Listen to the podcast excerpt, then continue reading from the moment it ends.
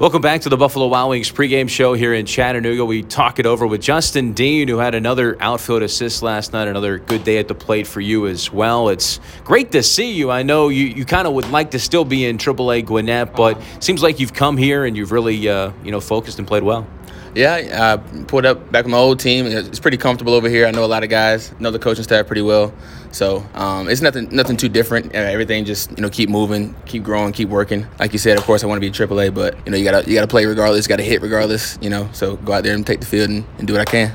You know, I think most people maybe don't realize the fact that you know you're in double A, you're in triple A. There's not a whole lot of difference when it comes to every day. And here, at least, you're getting to play every single day. Where in triple A, you may not be getting the reps that you would want. That's more what it comes down to. We got a lot of in triple A. There's a lot of older guys, you know, that have that have big league time. Um, and, and younger guys who are you know top rated prospects. So you know you got to wait your turn. Um, and as long as you're getting your reps, that's really what matters. Uh, especially every day with the game of baseball, it's it's tough to be in a rhythm when you're not in the lineup every day. So as long as I can play every day, that's all that matters.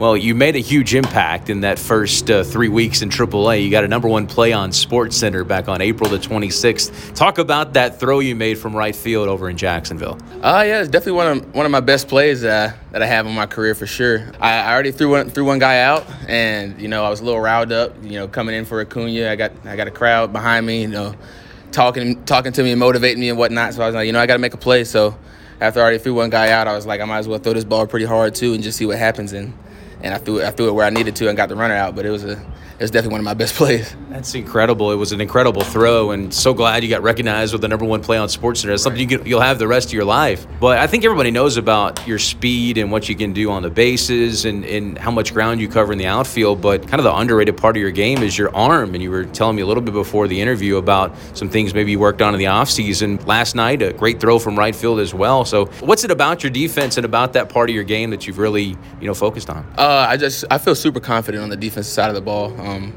I trust my skill set. I know what I can do for the most part. So it really just like I don't I don't think too much about it. I just I feel like I just go get it. Um, when I don't have to think out there, you know, I can just play my game and be aggressive. I feel like that's kind of what what gives me success is like not being afraid to fail and being aggressive. You're gonna make more plays than not when you're aggressive. You're actually gonna mess up a little more when you're timid, when you're passive, when you're thinking about it. So um, just trusting my skill set, trusting my instincts out there, it helps me, you know, make all the plays I need to. Talking with Justin Dean here on the Buffalo Wild Wings pregame show. You get to play alongside here Michael Harris. You're playing center field tonight.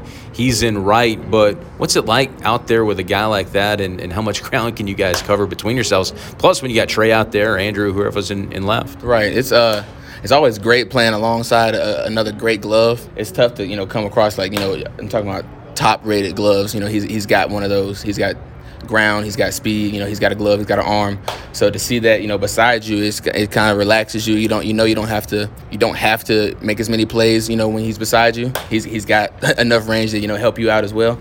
And then just getting to see him, you know, go about his work, go about, you know, BP and taking his reps and stuff like that. See him work hard, see him go get some stuff. That'll motivate. That'll motivate me to go make a make a play in BP. You know, practice harder. You know, focus more on my craft. So just having that greatness around you, just always elevate. It should elevate your game yesterday, of course, a lot of media came out to talk to him, but it seems like everything that happens with him, it never changes who he is off the field. Yeah, that's that's just Mike. Uh, partly, you know, probably the way he's raised. Uh, probably comes from a good family, but you know, he, that's just that's how he carries himself. You know, he's he's up or he's down, he you know keeps his composure, keeps his morale, keeps his keeps his head about him, um, and I think that's what helps him, you know, continue to do these great things. He never gets too too flustered, even when he is doing good. It's not like, okay, I have to do something better. I need to do this, I need to do that. You know, just keep doing what he's doing.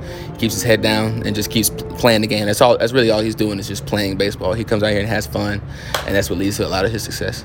I want to talk about something that maybe maybe might surprise you a little bit, but I think it's really important. I talked about it on the broadcast last night.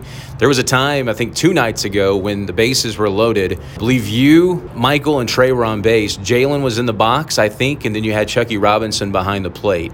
That's all black baseball players. Uh-huh. And you know that's something that's a point of emphasis with Major League Baseball, getting more black players to yeah. play the game of baseball. Did you ever take a moment to think about that and, and how cool that was and, and how we are moving in that right direction? Um, I did not notice it in the moment. Um, I think it was shortly after the game. You know, one of our pitchers actually came up. He's like, "Did you notice? You know what happened?" I, I was hitting. He's like, "Did you notice what happened?" And I didn't even, I didn't see it at, at first. But it is cool to actually like notice that and and take that moment to like realize, you know, what's going on. Um, I've I've never really played on the same field as you know that has four total black people. You know, so to have uh, what we got four, maybe five on this one team, and then you know have a couple on the other team. It's the numbers definitely growing. I've never seen anything like that. You know, have bases loaded, have a black catcher. That's rare enough in itself.